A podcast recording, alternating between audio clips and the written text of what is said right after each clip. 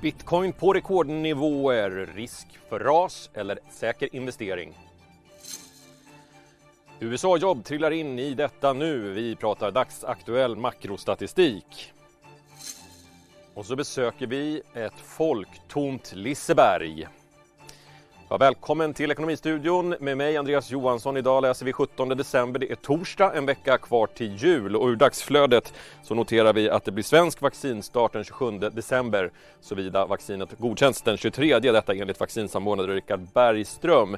Peter Eriksson lämnar regeringen och dessutom så har Emmanuel Macron drabbats av covid-19. Men detta är inget som rör marknaden, eller hur Emelie Lundgren i Marknadsstudion? Inte mycket av det i alla fall. Statistiken som du pratade om i inledningen av programmet den är dock inne nu. Det handlar om de nyanmälda arbetslösa i USA. Förra veckan blev det 885 000 personer. Det är över nästan 100 000 över prognosen som var då på 800 000 personer.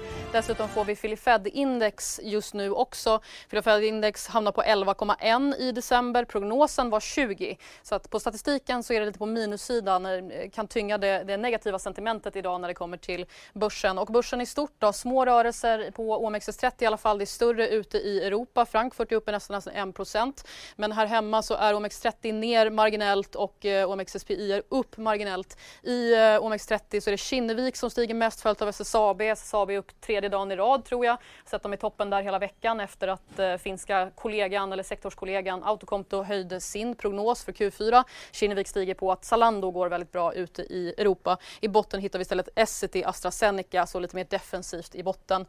Eh, vad har hänt idag annars? Skistar har kommit med rapport. Den blev bättre än väntat med tanke på de förutsättningar som de har för bolaget, men eh, aktien reagerar lite negativt. Eh, VD ser fram emot en bra säsong, tycker att bokningsläget är bra, framförallt för Sverige, men i Norge så är det desto hårdare med tanke på restriktionerna som är hårdare eh, där. Aktien ner lite. Serneke annars ner 13% idag. Man kan tycka att de kom en positiv nyhet, vilket är att de säkrade finansieringen för sitt prestigeprojekt projekt Karlatornet. Balder kliver in som medfinansiär. Balder köper också aktier i Serneke, 8% av aktierna och det till en kurs på 53 kronor. Det är en bra bit eh, under vad eh, aktien handlades för inledningsvis idag vilket innebär att den rabatten gör att det trycker ner, det blir ett sentiment neråt för Serneke. Annars Norwegian som jag pratat ganska mycket om under december fortsätter att rusa idag. Handelsstoppades eftersom att man väntade på ett protokoll från bolagsstämman att det skulle publiceras. Den extra bolagsstämman har nämligen godkänt alla typer av krisplaner vilket är eh, nyemission, eh, lånkonverteringar och eh, split av aktie. Men upp 10% i alla fall för Norwegian.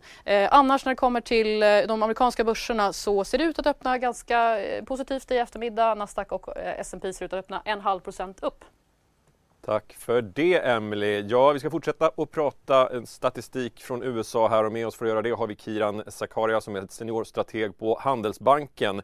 Kiran, om vi börjar då med Philly Fed som kom in på 11,1 eh, och prognosen var 20. Vad säger du, är det en besvikelse? Eh, jo, men det får man väl ändå säga. Samtidigt så tycker jag att man får komma ihåg att USA har ju klarat sig väldigt väl hittills, framförallt om man tittar på olika indikatorer för industrin. Eh, vi har ju fått inköpschefsindex så sent som igår från Market och även ISM eh, som har då återspeglat november, nu senast också december när ändå viruset har varit eh, ja, förloppet har varit ganska så kritiskt och i november då pekar vi på att just decembersiffrorna kan komma in och vara lite värre. Det samtidigt som man också ska komma ihåg är att den här siffran som brukar vara en ganska så bra ledande indikator för att peka vart vi är på väg hamnar lite i efterkälken eftersom att scenariot eller förloppet förändras från dag till dag. Så att de här ledande indikatorerna är inte lika bra nu längre som de var eh, i ett vanligt skede så att säga. Eh, så att risk att de blir utdaterade snabbt. Ja precis, eh, antalet nyanmälda arbetslösa har ju varit en siffra som vi har kunnat luta oss mot eh, tidigare. Men vi nämner den ändå här. Eh, vad säger du? Det är alltså, antalet nyanmälda sökande av arbetslöshetsunderstöd i USA ökade med 23 000 personer förra veckan och är uppe nu i 885 000 personer. Vad säger den här siffran ändå om läget i USA just nu? Men jag skulle säga så här att det är inte så förvånande med tanke på den kraftiga virusspridning som vi har sett de senaste veckorna och månaderna nu. Eh, det var liksom låg i korten att vi skulle få se en ökning. Vi har sett en ganska lång trend här att vi har fått Eh, bättre och bättre siffror vad gäller arbetsmarknaden. Men på sistone så har det mattats av lite och förra siffran kom upp, då såg vi en uppgång och nu får vi då andra siffran, eller andra månaden i rad, så vi då får en, eh, andra veckan i rad så vi får en, en ökning i antalet nyanmälda arbetslösa. Och det är ju fortfarande, vi har fått en, en ganska kraftig återhämtning på arbetsmarknaden, så är det fortfarande 10 miljoner amerikaner som inte har fått tillbaka sina jobb. Så att situationen är ju, är ju fortfarande dyster ute. Sen så vad gäller för marknaden, varför inte marknaden rör speciellt mycket nu är att man vet om att läget här och nu är väldigt dystert. Det, är, det ligger liksom i korten, men när man väljer att blicka förbi det, man fokuserar på vaccinnyheterna som är positiva, man hoppas på att vi kommer att normaliseras någonstans eh, under sommaren, att vi går mot lite bättre tider. Men det som det, detta kan få lite större roll för, det är för politikerna, där man håller på att diskutera ett nytt stödpaket, ett stimulanspaket. Kongressen verkar vara väldigt nära en överenskommelse men sen är frågan då vad Trump kommer göra om han går med eh, på det här stödpaketet som håller på att diskuteras just nu. Mm. Stödpaketen har ju börsen eh, lutat sig mot under det här eh, året, eh, minst sagt. Vi håller oss kvar vid arbetslösheten då, men vi blickar inåt landet. Vi fick siffror på den inhemska arbetslösheten. 421 000 personer arbetslösa i Sverige, motsvarar 7,7 procent. Kiran, vad säger du om siffrorna från Statistiska centralbyrån idag? Eh, jo, men det var ju positivt om man jämför med förväntningarna. Vi fortsätter att se att arbetslösheten ja, överraskar positivt helt enkelt. Det har vi sett ganska många månader i rad nu. Eh, man får komma ihåg att eh, AKU-statistiken den är lite skakig. Man ska tolka enskilda månadssiffror med viss tillförsikt, framförallt nu när vi vet att urvalet också är begränsat. Men nu har vi ändå sett ganska så många månader i rad med bättre siffror, så det här är såklart en positiv indikation.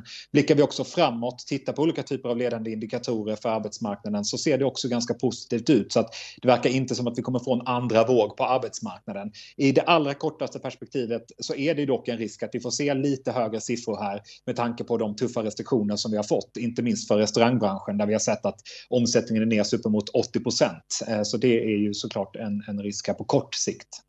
Vi fortsätter med konjunkturläget. Vi fick en KI-prognos idag också. Nollränta i fyra år till, spår KI och ytterligare eh, lågkonjunktur håller i sig ytterligare ett par år. Kiran, ser du något ljus i tunneln? Ja, men det får man väl ändå säga. Vaccinnyheterna har ju gjort att man har kunnat börja räkna på när vi kommer förhoppningsvis då mot att gå mot bättre tider. Så det här ljuset i tunneln finns nu eh, och det är någonting som inte minst marknaden gläder sig åt väldigt mycket. Innan har vi kastats i det här osäkerheten. Vi vet inte hur länge pandemin kommer vara där. Vi har hoppats på ett vaccin men inte riktigt när. Nu vet vi när vaccinet kommer och marknaden har gjort en väldigt eh, positiv optimistisk bedömning av hur, hur detta kommer att gå. Eh, att det kommer gå effektivt att rulla ut vaccinet, det vill säga. Och både vi och Konjunkturinstitutet spår här att under det andra kvartalet nästa år, då kommer vi börja se att återhämtningen tar fart. Vad jag tycker är lite intressant är att nulägesbedömningen så är KI lite mer optimistiska än vad vi är. Vi tror på en så kallad double dip recession, att vi kommer få negativa tillväxttal här under vintern medan KI då spår strax över nollan vad gäller tillväxttalen.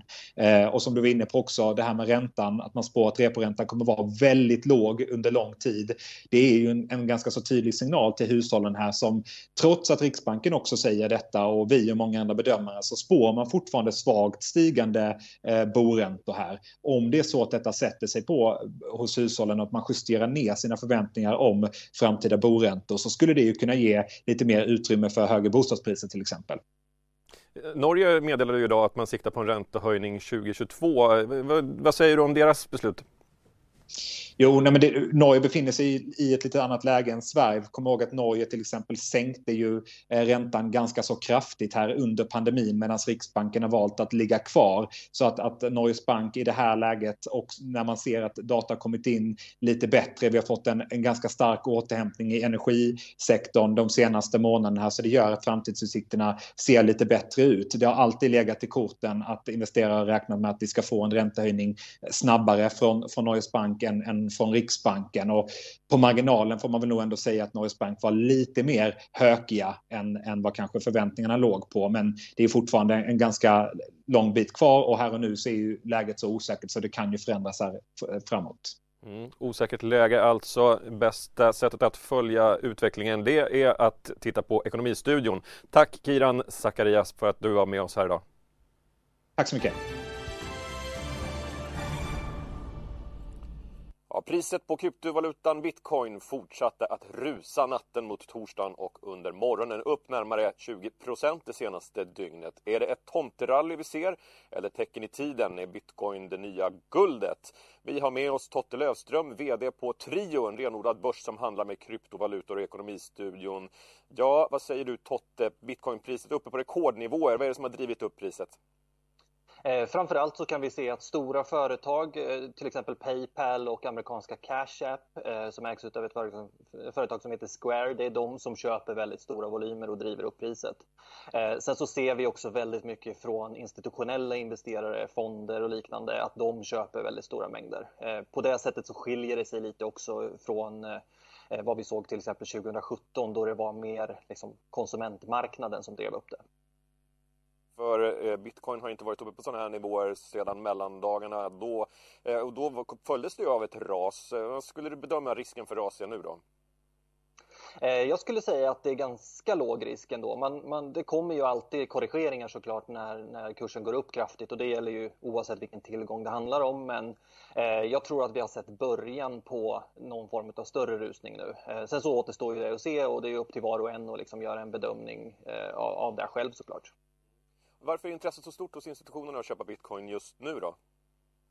Eh, framförallt därför att man, det, det, är väldigt många bidragande orsaker. Eh, dels så har ju coronakrisen gjort att eh, riksbanker över hela världen trycker upp nya pengar vilket gör att stora företag som har stora reserver utav eh, vanliga pengar, traditionella pengar, man, man vill inte ha allting, alla ägg i samma korg så att säga utan istället så vill man diversifiera det och då är kryptovalutor ett ganska bra instrument för att göra det.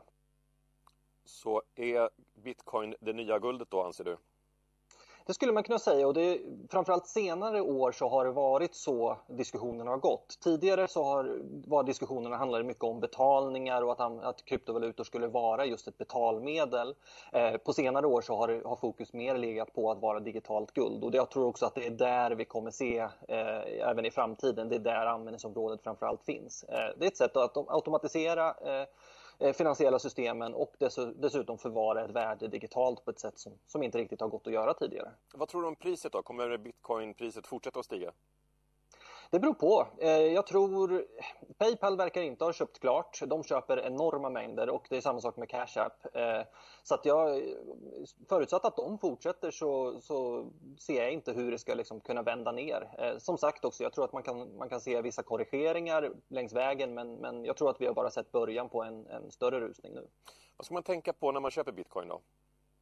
Eh, framförallt inte låta sig luras. Man märker i synnerhet privatpersoner, eh, det är vanligt att man luras in till att investera i olika typer av liksom, tradingbottar eller artificiell trading eller liknande. Många av den typen av plattformar är renodlade bedrägerier som tar dina pengar och sen försvinner. Eh, vi har ju tyvärr sett väldigt mycket sådana annonser på Facebook till exempel nu eh, senaste året där det är annonser för att kom hit och köp bitcoin eh, nio av tio fall tyvärr så är det, är det bedrägerier. Så att, köp riktiga bitcoin hos en seriös aktör. Kolla vad Finansinspektionen säger. Det, det är det bästa rådet man kan ge. Riktiga bitcoins, alltså inte finansiella instrument som trackar bitcoin säger du? Eh, man kan köpa dem också hos Avanza och Nordnet. Eh, det är lite folk är lite tveksamma inom kryptocommunityt till huruvida det är värt det. Du följer ju Eh, såklart liksom värdeutvecklingen rent artificiellt. Så om du gör det som en ren investering så kan det vara ett bra alternativ. Eh, förutsatt då att kursen går upp. Går det, står det stilla eller går ner så, så är det en sämre investering. För då, då får du betala mer i skatt i slutändan än om du hade haft riktiga bitcoin. Eh, sen så den stora baksidan är att du har ju inte riktiga bitcoin så att förutsatt att, att bitcoin får en viktig roll i framtidens finansiella system så eh, då är inte ett certifikat värt någonting på det sättet så att säga. Eh, Medan en riktig bitcoin är det. Och vart är det bäst att köpa en riktig bitcoin då?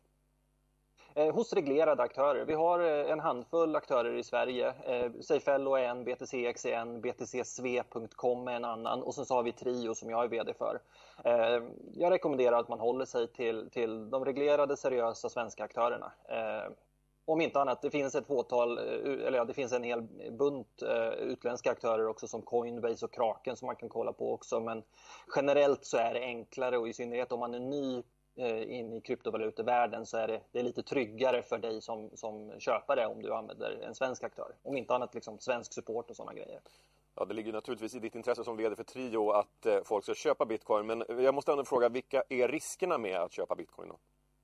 Eh, den största risken är ju såklart nedgångar, eh, förutsatt att man faktiskt köper riktiga bitcoin och inte blir lurad av någon form av bedrägeri. Eh, och vi har ju sett det historiskt sett, som vi nämnde inledningsvis där, 2017 så ökade priset 16 gånger under, totalt under 2017 och sen så gick det ner närmare 75 procent efter det. Och det är ju den typen, när, när många strömmar till och många köper och det driver upp priset, så kom, då byggs det ofta upp en bubbla efter det och då när bubblan spricker så, så faller priset igen såklart. Det tidigare rapporterats om köpare som har tappat bort sina bitcoins. Finns den risken kvar? Ja, till viss del. Jag tycker vi ser i, i sociala medier, i Facebookgrupper och sådana saker nu att eh, folk berättar att de har köpt 2015, 2016 liksom, och, och, så har man glömt bort vilken plånbok man hade eller man har eh, tappat bort sina privata nycklar och vill ha hjälp att hitta tillbaka, hitta dem igen. Eh, problemet är att det är väldigt svårt att göra det. Eh, hela blockkedjetekniken bygger ju på att vara säker, att du du måste ha din privata nyckel för att du ska kunna eh, få tillgång till de, de tillgångarna som du har köpt. Eh, och har du inte det så är det väldigt svårt att faktiskt få det. Eh, sen finns det, du kan liksom så kallade brute force-attacker. Eh, det finns företag som sysslar med sånt men eh, har man tappat bort det eller har man eh, till exempel blivit bestulen på sin kryptovaluta så ska man heller inte det är lätt att låta sig luras att man ska få tillbaka det och då hamnar man lätt också i händerna på dem som rena bedragare inom det området. Så det, det, är lite svårt att navigera men, men håller man sig till det som är seriöst och reglerat så, så är man i alla fall på den säkra sidan. Hur ska man förvara sina bitcoins då? Är det en USB-sticka i madrassen som gäller? Det finns eh, framförallt hardware wallets finns det, eh, som det brukar kallas. Det är egentligen i, i praktiken en USB-sticka där du förvarar dina privata nycklar. Eh, eh, det finns framförallt två aktörer, Ledger och eh, Trezor som man kan kolla på. Det är de, de två som är liksom dominanta i världen.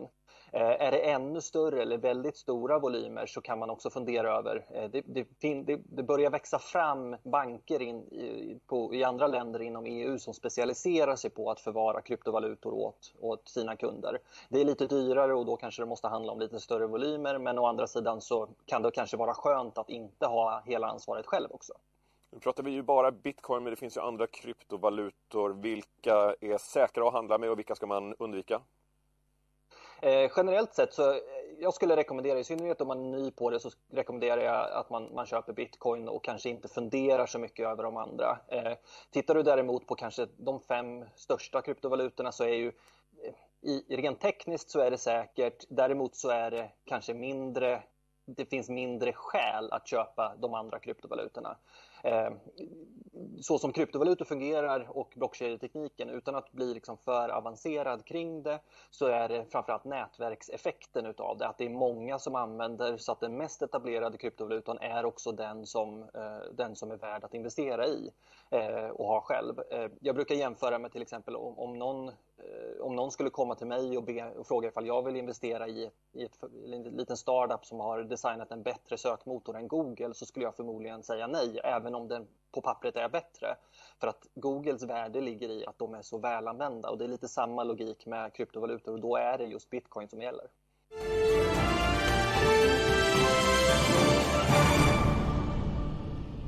Ja, det är torsdag som vi nämnde tidigare i programmet och det innebär att det är fredag imorgon och då kommer årets sista nummer av DI Weekend ut, både i pappersform och på di.se. Det här är årets sista DI Weekend, men eh, Tidningen är tillbaka igen den 8 januari redan. Mycket läsning i den här, eh, i den här utgåvan, bland annat om julväxternas hemliga historia. Och dessutom kan man eh, läsa om Lisebergs VD Andreas Andersson. Han är återvändaren som efter sju svåra uppförsbackar har hittat hem. Det Weekend träffade honom på ett folktomt Liseberg. Det känns väl eh, sådär att, att hålla stängt eh, under julen. Eh, vi hade ju hoppats att vi kunde öppna parken och eh, det är en, en, en ganska tom och, och trist park vi, vi rör oss runt i dessa dagar. när vi, vi pratar om, om coronas påverkan på en, en verksamhet så øh, eh, pratar vi ju oftast i ekonomiska termer. Alltså den omsättning vi förlorar, eh, øh, det resultat vi inte, vi inte skapar. Øh, men jag tror också att de, de organisatoriska konsekvenser är, är precis lika, lika viktiga. Det är inte bra för en, en organisation som vår att, att, att stå still. Øh, så det är, øh, det är ganska allvarligt för en, för en verksamhet som, som, som Liseberg. I intäkter förlorar vi cirka 1,2 miljarder och vi kommer att göra ett, ett, øh, ett negativt resultat på ungefär en, en halv miljard vi omsætter i vanligt fald 1,4 milliarder kroner og gør øh, typisk et resultat øh, rundt 100 millioner kroner øh, årligen. Så det är en, en, en ganska allvarlig försämring. Jag tror självklart att en, en vaccin kommer att förbättra øh, våra chanser för att, att øh, öppna parken till våren. Men samtidigt så, så øh, måste jag också säga att, att vi kunde säkert ha öppnat parken i år utan en vaccin.